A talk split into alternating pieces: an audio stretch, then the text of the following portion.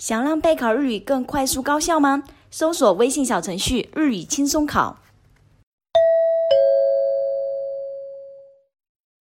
懲戒試験を始める前に音を聞いてください。まだ問題用紙を開けないでください。音がよく聞こえないときは手を挙げてください。天気がいいから散歩しましょ天気がいいから散歩しましょう。天気がいいから散歩しましょ天気がいいから散歩しましょう。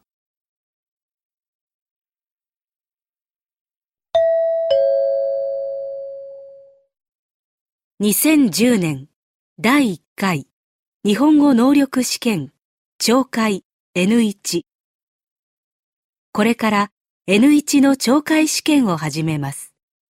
メモを取っても構いません。問題用紙を開けてください。問題用紙のページがないときは手を挙げてください。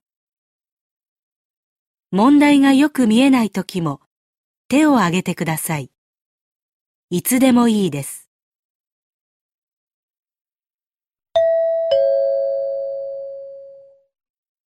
問題1問題1では、まず、質問を聞いてください。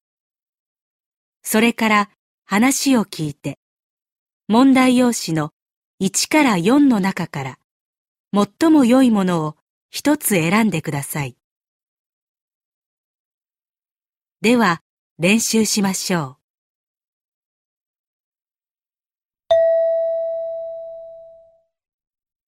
う。例、女の人が新しい製品の企画書について男の人と話しています。女の人はこの後何をしなければなりませんか？課長、明日の会議の企画書、見ていただけたでしょうか？うん。わかりやすく出来上がってるね。あ、ありがとうございます。ただ、実は製品の説明がちょっと弱いかなって気になってるんですが。うーん、そうだね。でもまあ、この部分はいいかな。で、えー、っと、この11ページのグラフ。これ、ずいぶん前のだね。あ、すみません。じゃあ、そのグラフは変えて、あ、それから、会議室のパソコンやマイクの準備はできてる？あ、そちらは大丈夫です。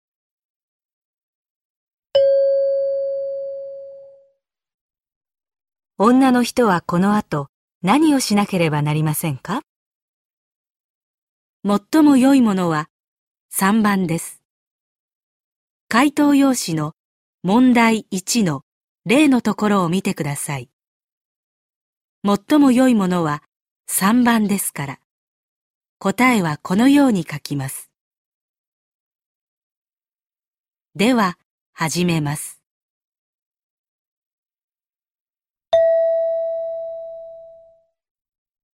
1番、女の人が電話で話しています。女の人は講演会の当日、何をしなければなりませんか？もしもし、あの、来週4日の講演会に参加したいんですが、まだ空いてますか？ああ、田中先生の講演会ですね。少々お待ちください。調べますので。お願いします。もしもし、お待たせしました。まだ余裕がございますので、ご参加いただけます。あ、そうですか。よかった。参加費は今週末までにお振り込みください。はい。当日は1時間前からの会場となりますが、受付で入場券をお受け取りください。開始時間まで先生の著書の展示販売も行っております。定価の2割引きですので、ぜひご利用ください。あ、そうですか。わかりました。それでは、恐れ入りますが、お名前とご連絡先をお願いします。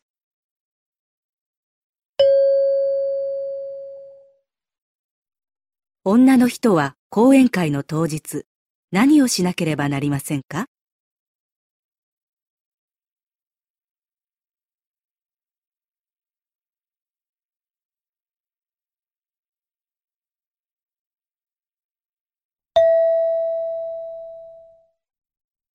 ？2番、会社で女の人と男の人が会議について話しています。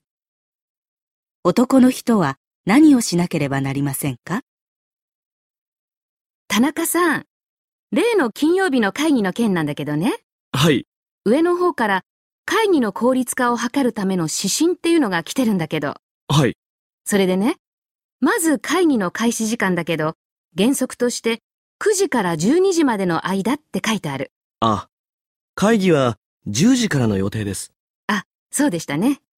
それから会議時間なんだけど、2時間を超えちゃいけない。ああ、それはなんとかなりますね。それと、議題は4つ以下にして、遅くとも前日までにメールで参加者に知らせておくこと。そうなんですか。では、今日のうちにやっておきます。数の方は問題ないですね。そうね。じゃあ、準備、よろしくね。はい、わかりました。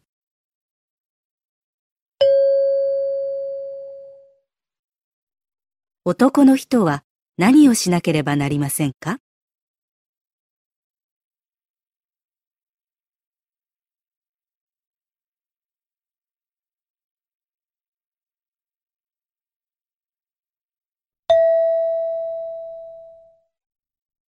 ？3番、ホテルで男の人がフロントに電話しています。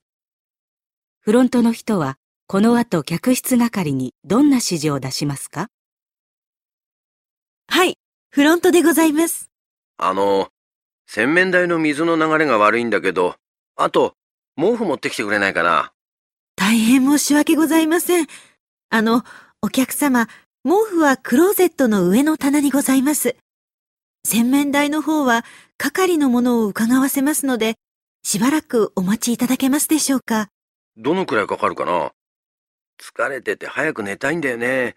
それでしたら、他のお部屋にお移りいただくことも可能ですが、うーん、荷物開けちゃったし、とりあえず見てくれる？承知いたしました。すぐに手配いたします。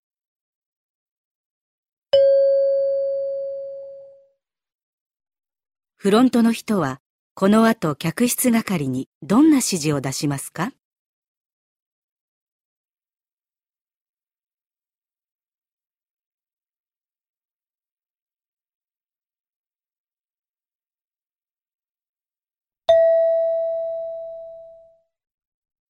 ？4番、会社で男の人と女の人が話しています。女の人は明日何をしなければなりませんか？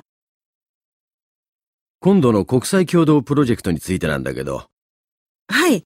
来月から予備調査のために国内の支社をいくつか回る予定です。あ、そう。それでね、この件で明日アメリカの会社から責任者が来るんだけど、君に通訳を頼めないかな。実は予定していた人が急に来られなくなってね。え？急に言われても、私に代役が務まりますか？できそうな人は君しかいないんだよ。会議の資料を読み込んで準備してくれないかな。頼むよ。ええそんな大役、自信ないんですが。なんとかお願いします。はい。ああ、そうそう。例の海外出張の件は許可が下りたから、そっちの準備の方もよろしく。はい、わかりました。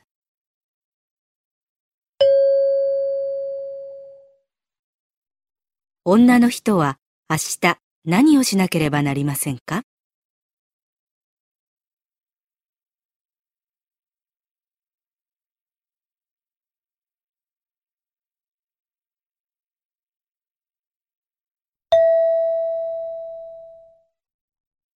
？5番、繊維工場の男の人が取引先の女の人と話しています。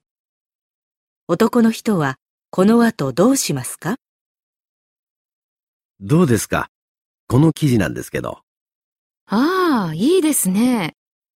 この触り心地はなかなか他ではないんですよね。そうでしょ？うちでは昔からの折り方で作ってるんで、この独特の感じが出るんですよ。そうですか。新しいやり方ですと、こうはならないんですか？いやー、無理ですね。手間がかかっても、うちではその点にこだわってますからね。なるほどね。色合いは変えられますか？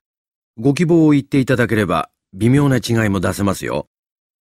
じゃあ、もう少し淡い感じを出していただければ、私たちのイメージに合うんですが。ああ、そうですか。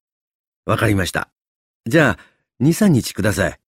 あと、こちらでは服に仕上げていただくことも可能ですか？うーん。ちょっと時間かかりますね。今人手が足りないんですよ。厳しくてね。ああ、そうですか。それですと難しいですね。すみません。じゃあ、ご希望に合うようにやってみます。はい、お願いします。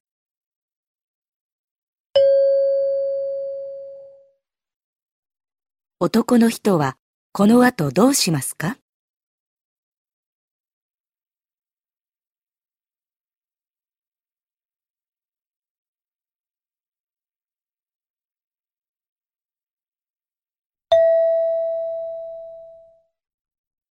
6番、電話で女の人と男の人が話しています。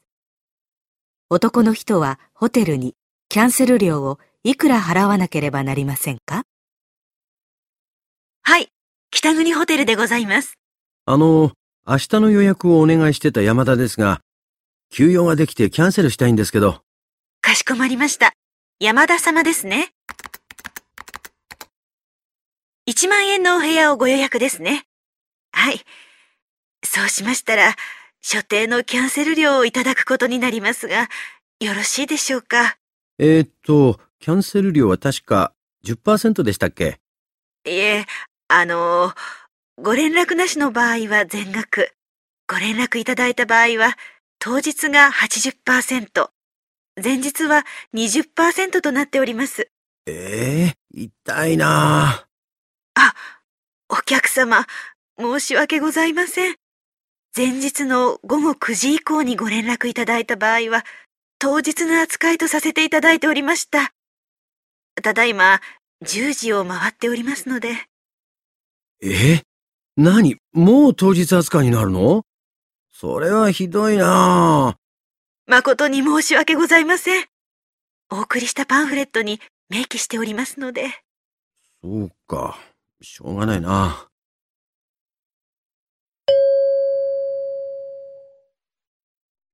男の人はホテルにキャンセル料をいくら払わなければなりませんか？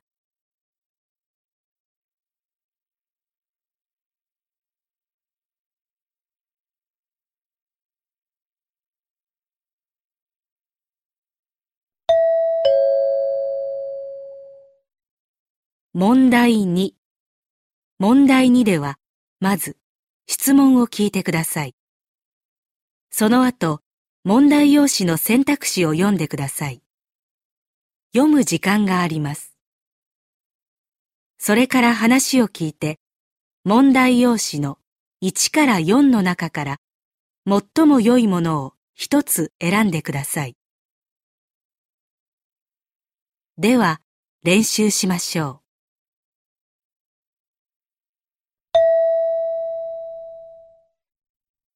例、大学で男の学生と女の学生が話しています。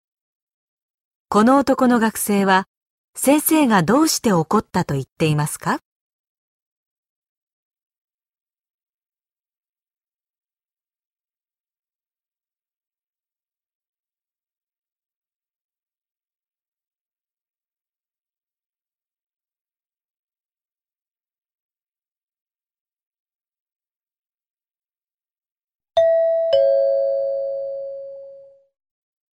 あ、先生を怒らせちゃったみたいなんだよね。困ったなえ？どうしたの？うーん。いや、それがね。先生に頼まれた資料、昨日までに渡さなくちゃいけなかったんだけど、いろいろあって渡せなくて。ええ？それで怒られちゃったの？うん。いや、それで怒られたっていうより、おととい、授業の後飲み会があってね。で、ついそれを持ってっちゃったんだけど、飲みすぎて、寝ちゃって忘れてきちゃったんだよね。え、じゃあ、なくしちゃったわけ？いや、出ては来たんだけどね。うん。先生がなんでそんな大事な資料を飲み会なんかに持っていくんだって。まあ、そりゃそうよね。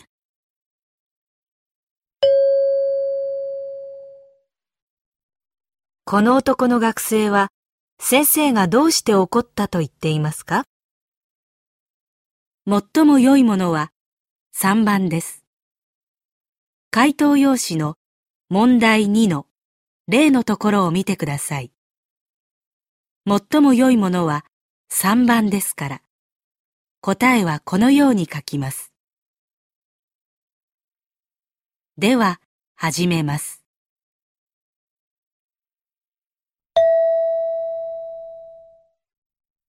1番、女の人が大学時代の先生と話しています。女の人は今何が最も大変だと言っていますか？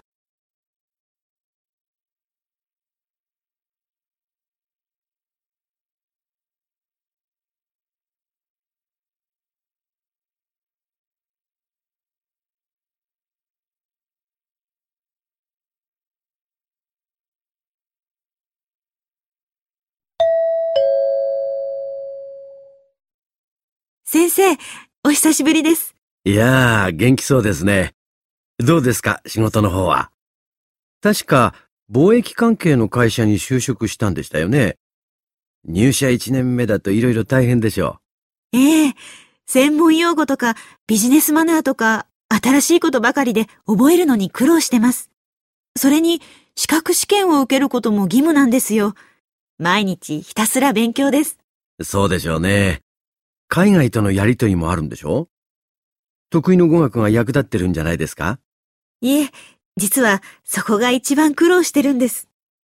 ビジネス場面で必要となるものは違いますし、何しろ一つ間違えると大変な損失になってしまいますので、そうですね。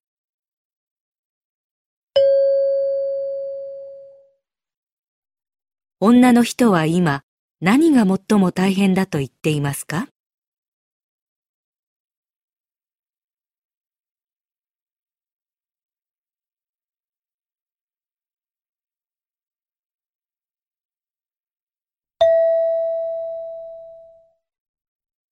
2番、男の人と女の人が話しています。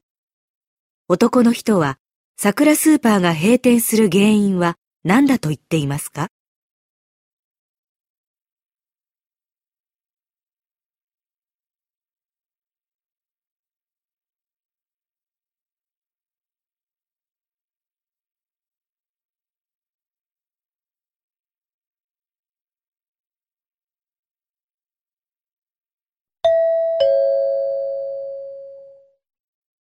桜スーパー、来月で潰れちゃうんだって。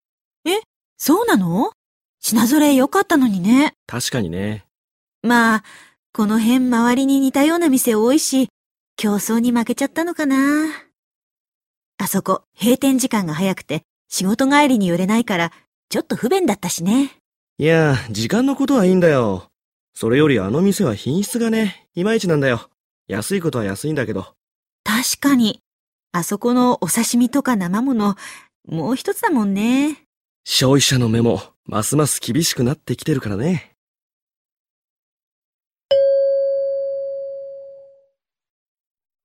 男の人は桜スーパーが閉店する原因は何だと言っていますか？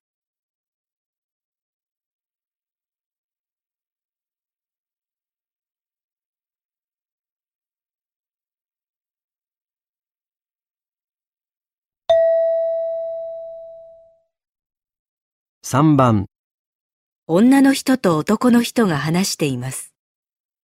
男の人は花の育て方のどこに問題があると言っていますか？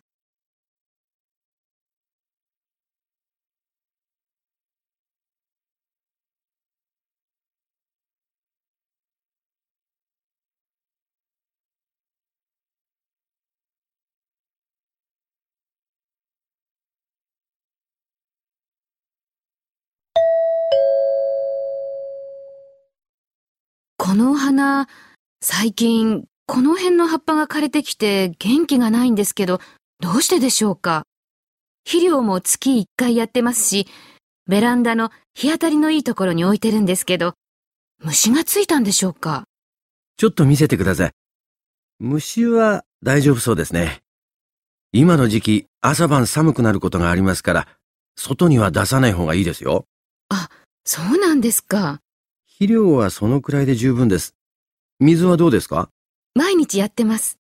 うーん、この時期は土が乾いたらやるぐらいでいいんですよ。根が腐っちゃいますんで。そうですか。知りませんでした。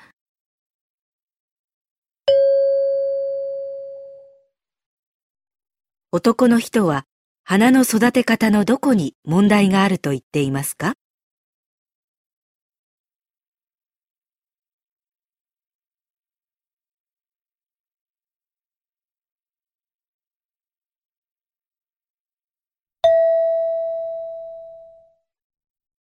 4番、会議でデザイナーがお菓子の箱のデザインについてアドバイスしています。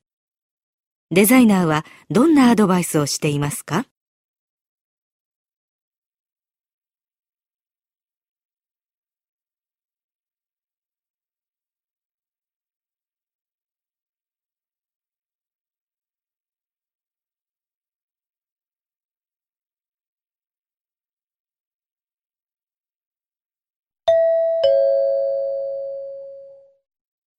商品は時々パッケージのデザインを変更した方が販売量の増加につながります。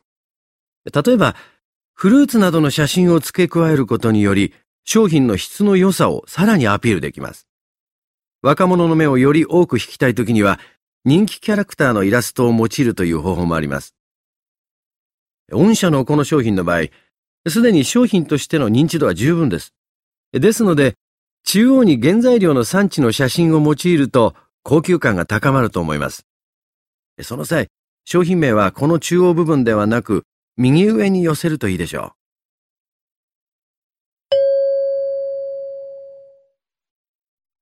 デザイナーはどんなアドバイスをしていますか？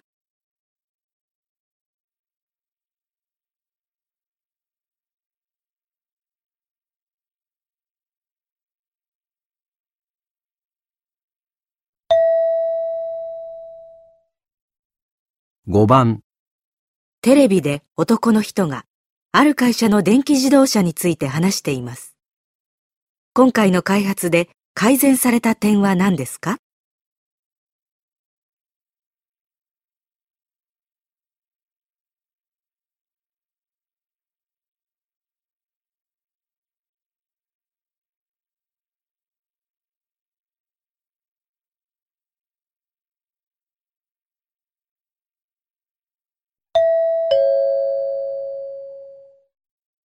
今日は新しく開発された桜社の電気自動車について紹介します。今回の開発の大きな特徴は、車体を軽くすることにより、従来に比べ1回の充電で走行できる距離が飛躍的に伸びたことです。例えば、日帰り旅行程度であれば途中で充電する必要がないほどです。もっとも、充電に要する時間が短くても1時間程度かかること。車体に軽い素材を使ったため、従来のガソリン車に比べて安定性に改良の余地があること。これらについては、今後も開発を進めていく必要があるとのことです。さらに、価格については、安価な製品が各国で次々に発表されており、一層のコストダウンが望まれます。このように様々な課題も残りますが、今後の開発に期待したいと思います。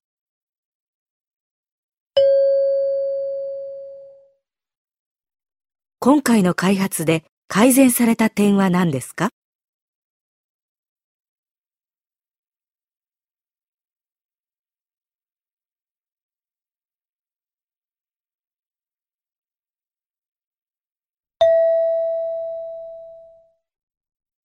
？6番、会社で男の人と女の人がある商品の売り上げを伸ばす方法について話しています。どの案を採用することになりましたか？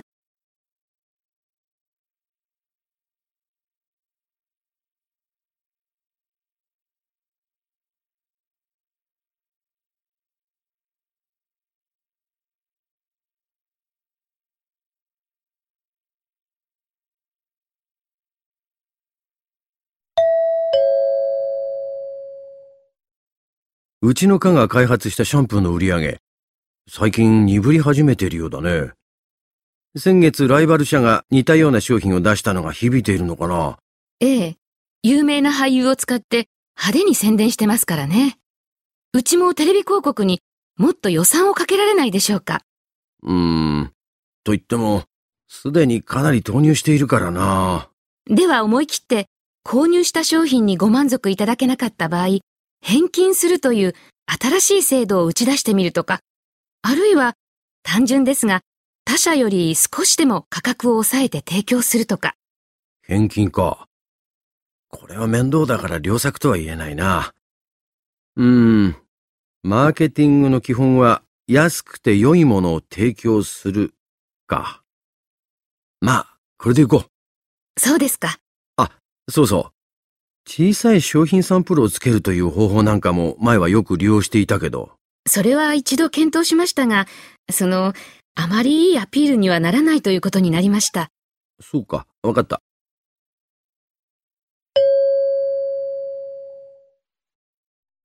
どの案を採用することになりましたか？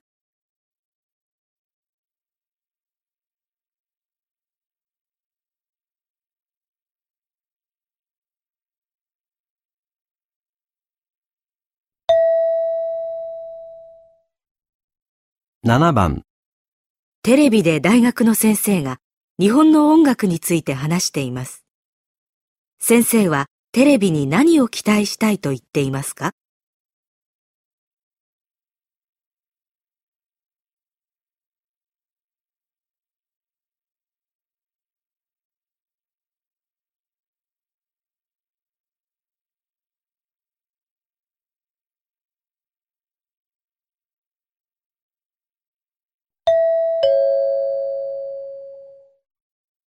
今日は最近の日本の音楽事情、音楽番組のあり方について先生のお考えをお聞きしたいと思います。最近はインターネット上で自分の歌や演奏を公開し、それがヒット曲になるという現象が多く見られます。先生はこのような現象についてどのようなご感想をお持ちですか？そうですね。特に若い人たちの間では、そのようなインターネット上のサイトが人気です。その分、ヒット曲の移り変わりも早い。簡単にヒット曲になるが、あっという間に忘れられる。一昔前のように、ずっと長く歌われ愛される、そんな曲が生まれにくくなっています。何か原因があるのでしょうか？一つには、年代によって好まれる曲というのが異なってきているということでしょう。幅広い年代の人に広く愛される曲というのは確実に減ってきています。確かにそうですね。多様化が進んでいると言えます。ですから、テレビには若い人たちに限らず、様々な希望に応えられるような音楽番組の制作が求められるでしょう。ただ、番組数そのものをむやみに増やせばいいというものではありません。中高年以上の方々も含め、たくさんの人が楽しめる歌番組を作ってほしいと思います。音楽は特定の誰かのものではありませんから。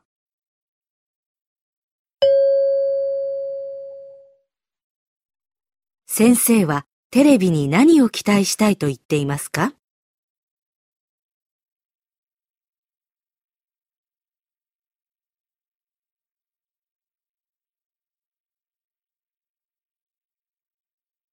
ここでちょっと休みましょう。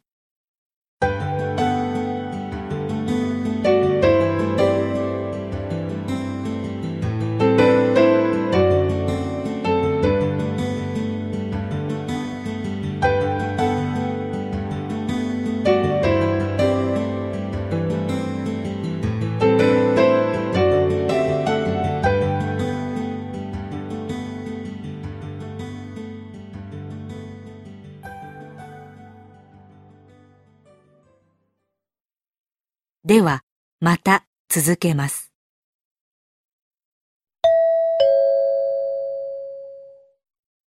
問題3問題3では、問題用紙に何も印刷されていません。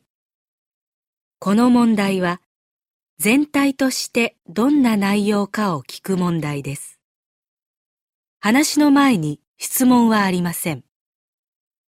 まず話を聞いてください。それから質問と選択肢を聞いて、1から4の中から最も良いものを一つ選んでください。では、練習しましょ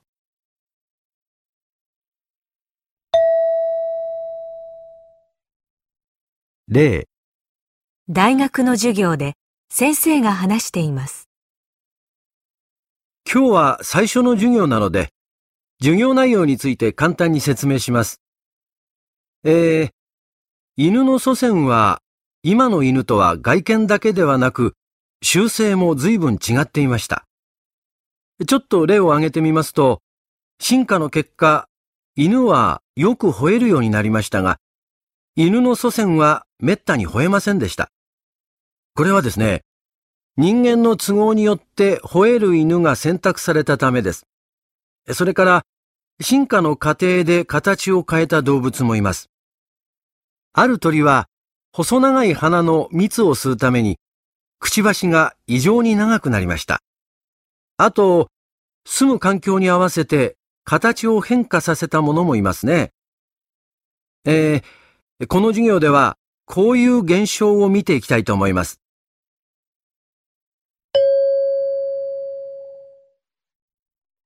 この授業で取り上げる内容はどのようなことですか？1、動物の種類、2、動物の住む環境、3、動物の進化、4、動物と人間の関係。最も良いものは3番です。回答用紙の問題3の例のところを見てください。最も良いものは3番ですから、答えはこのように書きます。では、始めます。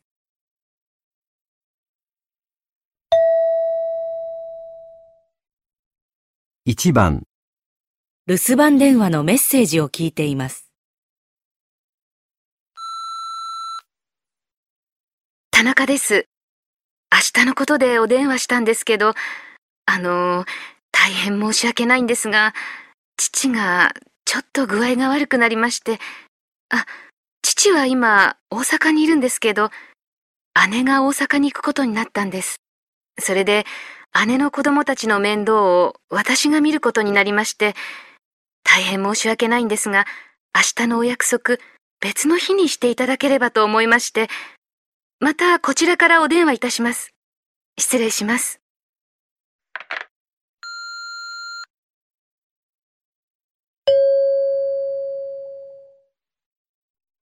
留守番電話の内容はどのようなことですか？1、子供の世話をしてほしい。2、約束を変更したい。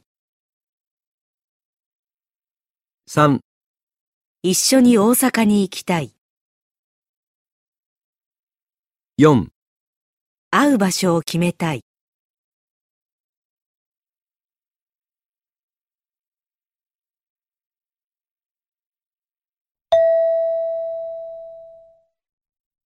2番、テレビで女の人が話しています。母がピアノの先生だったので、子供の頃から楽器や歌を習ったりしていました。でも、父は普通の会社員でしたし、女優になるなんて夢にも思っていませんでした。大学の時の友達に演劇に夢中の子がいて、一緒によく劇を見に行っていたんですが、ある時彼女の所属する劇団で頼まれてちょっとした役をやったんです。それをある映画監督がたまたま見ていて、声をかけてくださったんです。それで、この道に入りました。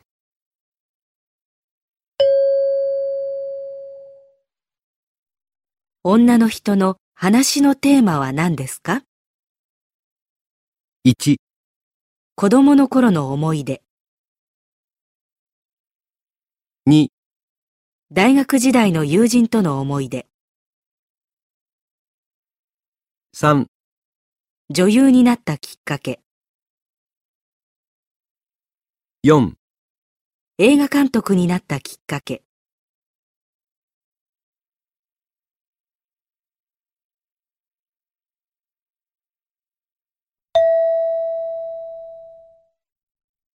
3番、食品会社の社長がラジオで話しています。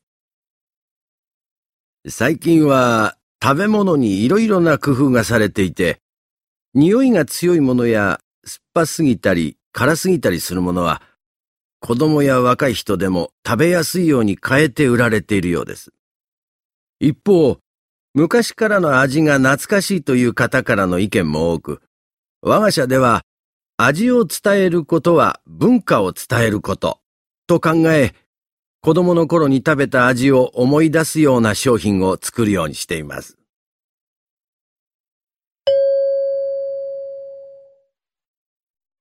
社長は自分の会社の商品についてどう考えていますか？1、今までにない味を開発したい。2、昔からの味を大切にしたい。3、若い人向けの商品を作りたい。4、刺激の少ない商品を作りたい。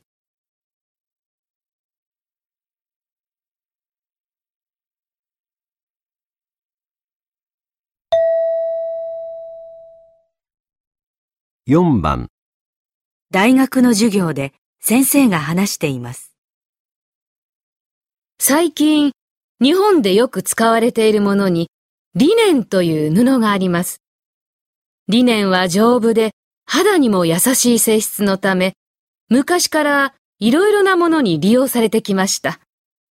代表的なものに、シーツや枕カバーといった寝具、タオル、食事用のナプキンなどがあります。また、西洋では古くからリネン素材で下着を作ってきました。最近、日本でもリネン素材が婦人服にも使われるようになっています。リネンは様々な製品に形を変え、人々の暮らしに役立っているのです。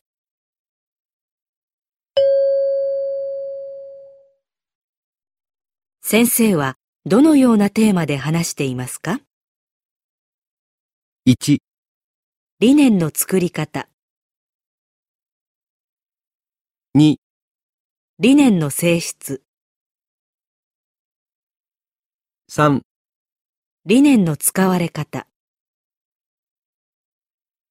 4、理念の流行、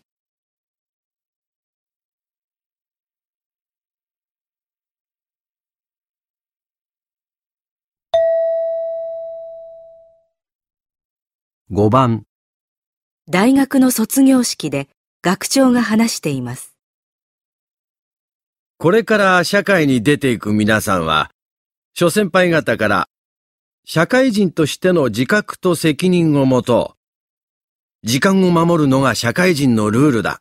など、いろいろな助言を受けていることと思います。私は、皆さんにはぜひ、強い心を持った人になってほしいと思います。本当に強い人というのは、他人に優しくできるものです。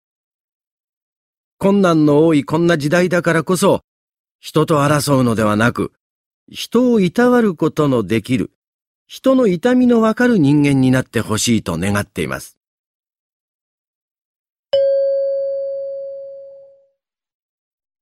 学長が言いたいのはどのようなことですか？1、社会人としての責任感を持ってほしい。2、社会のルールを守る人になってほしい。3、意志を曲げない強い人になってほしい。4、思いやりの心を持ってほしい。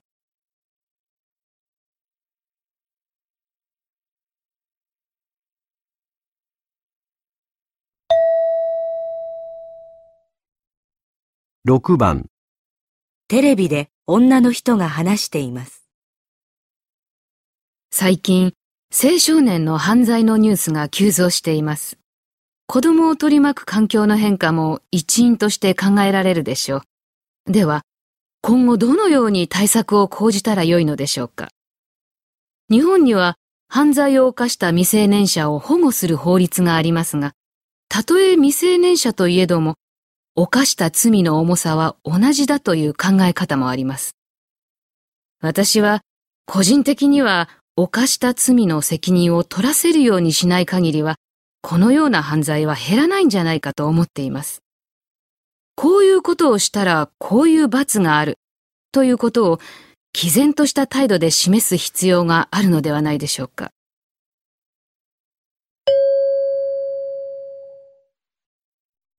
女の人の話のテーマは何ですか？1、子供を取り巻く環境の変化。2、子供に対して親が取るべき態度。3、青少年による犯罪の増加。4、青少年の犯罪への対応策。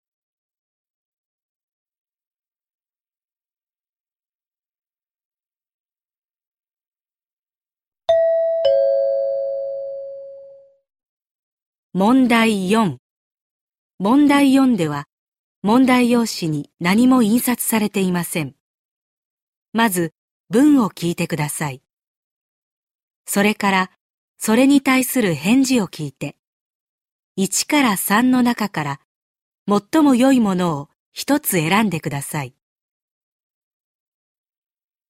では、練習しましょう。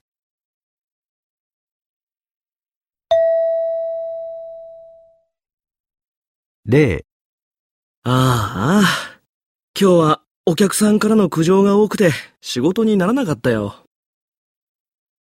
1、いい仕事、できてよかったね。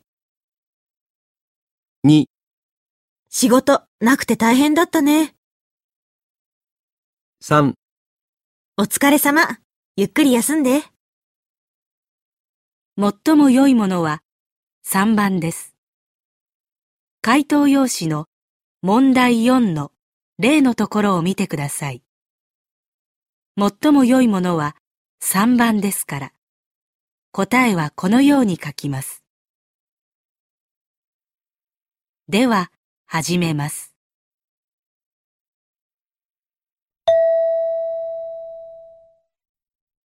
1番、ご都合のよろしい日をご指示いただけますか？1、ええ、そういうことで結構です。2、その日はちょっと都合が悪いんですが。3、じゃあ、来週の木曜日にしましょうか。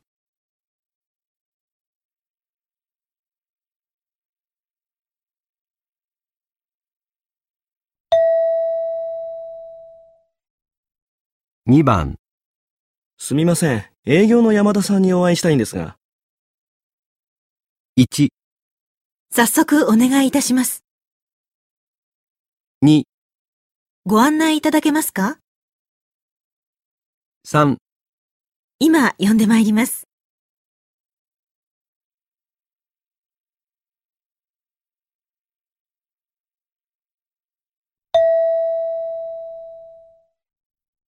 3番。今日はお忙しいところおいでいただきありがとうございました。1、お会いできてよかったです。2、今回はお伺いできなくてすみません。3どうぞ、またおいでください。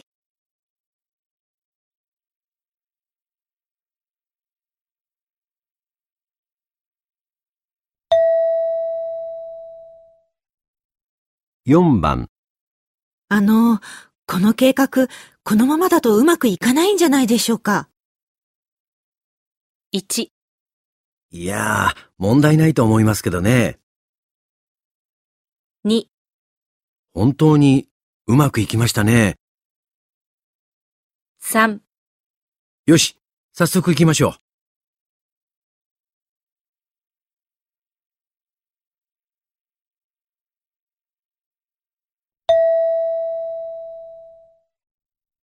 5番、ほら、見て。あの人のプレー。選抜チームのメンバーだけのことはあるよね。1、うん。さすがちょっと違うよね。2、え？メンバーだけじゃないよ？3、そう？結構上手だと思うけど。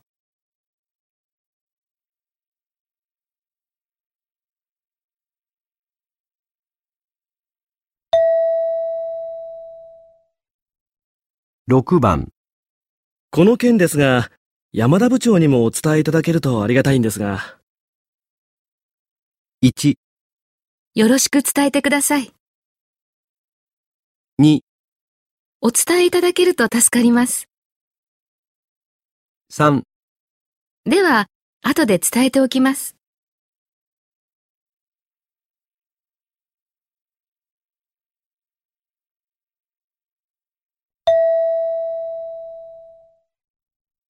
7番、この値段、あと少しなんとかなりませんか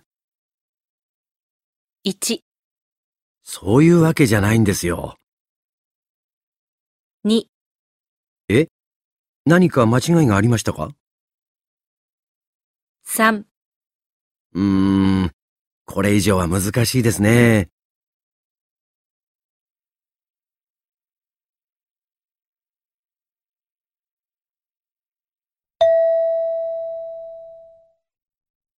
8番、今更急いだところでダメなんじゃない？1、え？どこに行ってきたの？2、いや、とてもいいらしいね。3、ダメってことはないよ。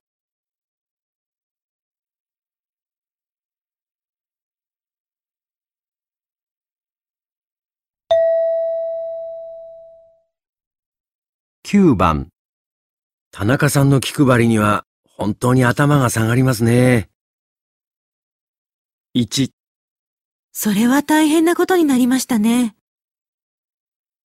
2、本当に。私も見習いたいと思います。3、早く謝った方がいいですよ。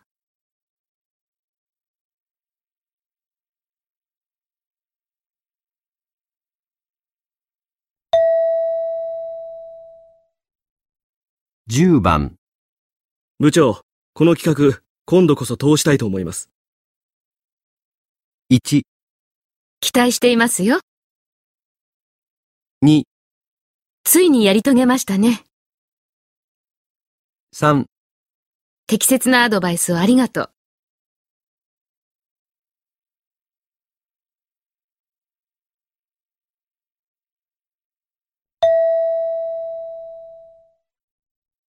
11番。あのパソコン、捨てるくらいなら俺が使いたかったのに。1、じゃあ、使い方教えてあげるね。2、でも、古くて使いにくかったんだよ。3、捨てるなら明日にしたら？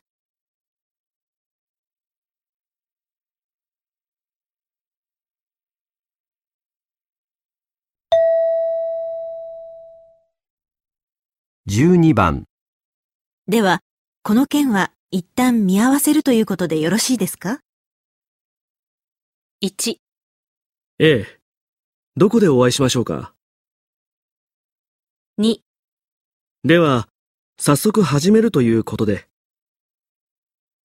3、そうですね。改めて話し合いましょう。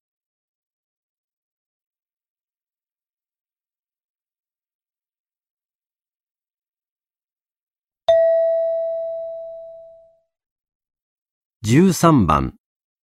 彼を信じて任せたらこの始末だよ。1、それは良かったですね。2、それは困りましたね。3それはありがたいですね。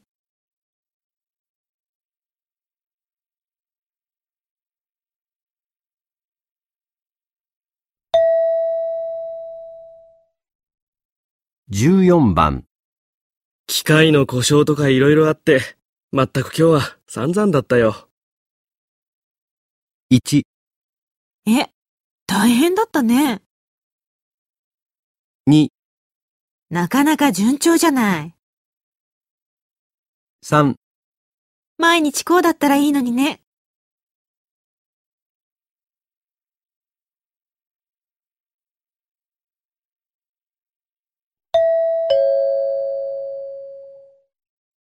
問題5。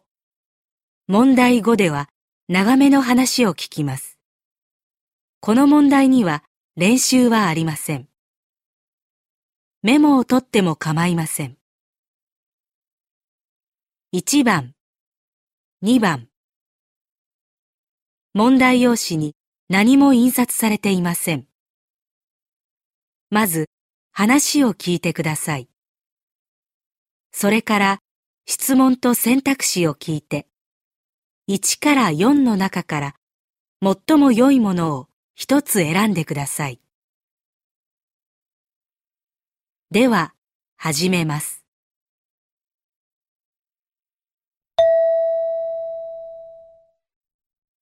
1番、電気店のカメラ売り場で女の人が店員と話しています。デジタルカメラを買いたいんですが、できるだけ小型で軽くて、うーん、予算は3万円までで。えー、っと、小型で人気があるのは、桜カメラのこれですね。価格が3万2千円になってしまうんですが、もともと4万5千円の商品ですから、お買い得ですよ。はあ、このグリーンカメラのは、プリンターがおまけについてちょうど3万円です。別々に買えば5万円は軽く超えます。絶対お得ですよ。スターカメラのも小さくて軽いですよ。基本的な機能だけなんですが、その分お値段は2万3000円と抑えられています。あとは、光カメラのこれですね。この通り、便利な機能が満載です。ただいまキャンペーン中で3万4000円となっています。うーん。でも、予算は超えたくないし、いらない機能やおまけがついてても使わないのよね。じゃあ、これにします。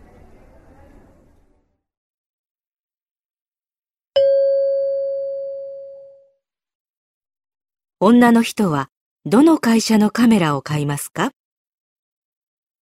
？1、桜カメラ、2、グリーンカメラ、3、スターカメラ、4、光カメラ。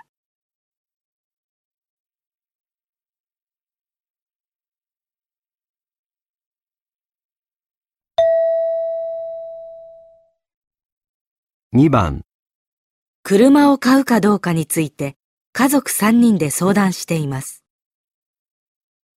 ねえ、最近車の調子がおかしいんだけど、そろそろ寿命かな？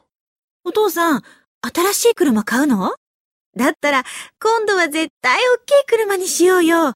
スキーに行くときも便利だし。ちょっと待って。前から考えてたんだけど、車って本当に必要かしら？私はなくても困らないわ。うん、そうだね。燃料も高くなってるし、保険も上がったしね。維持が大変だよな。そうよ。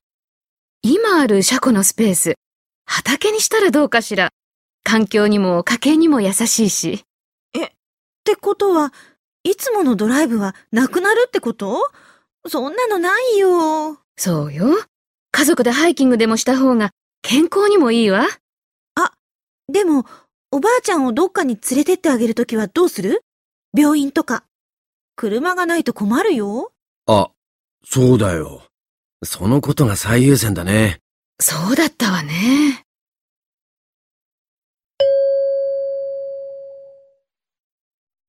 車を買うかどうかを決めるときに一番大切な問題は何ですか？1、家族のレジャー、2、車の維持費、3、環境の保護、4、家族の送迎。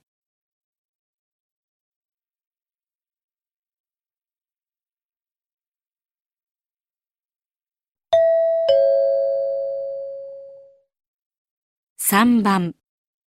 まず、話を聞いてください。それから、2つの質問を聞いて、それぞれ問題用紙の1から4の中から、最も良いものを一つ選んでください。では、始めます。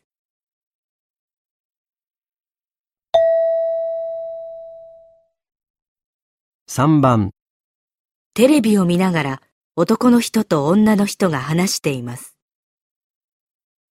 さて、次は読書コーナーの時間です。今日は今年特に話題になった小説をジャンル別にご紹介します。まず時代小説ですが、なんといっても夕暮れの川ですね。江戸時代の庶民の暮らしを鮮やかに描いたものです。次に推理小説では、二人の刑事の活躍が読者を楽しませてくれるハードソフトをお勧めします。これはすでに100万部を突破し、今年度出版界最大のヒット作となっています。青と緑は若い男女の微妙な心理を巧みに描写した恋愛小説で、現在人気上昇中です。最後にビジネス小説の分野では、ネオ銀行の再生がマスコミに頻繁に取り上げられ注目を集めています。ねえ、吉田さんはどんな本が好きなの？私？私は本は全然。恋愛とか歴史とかは特にダメね。そうなんだ。でも、このビジネス小説面白そう。仕事に役立ちそうだし、買って読んでみようかな。田中さんは？僕は本なら、ジャンルを問わず何でも好きなんだ。へえ。じゃあ、今のテレビで言ってた本も全部読んでるの？いや、一番売れているって言ってた本はまだだけどね。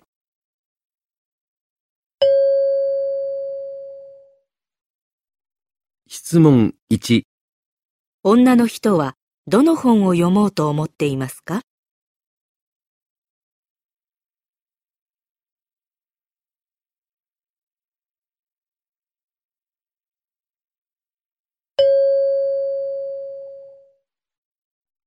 質問2、男の人がまだ読んでいない小説はどれですか？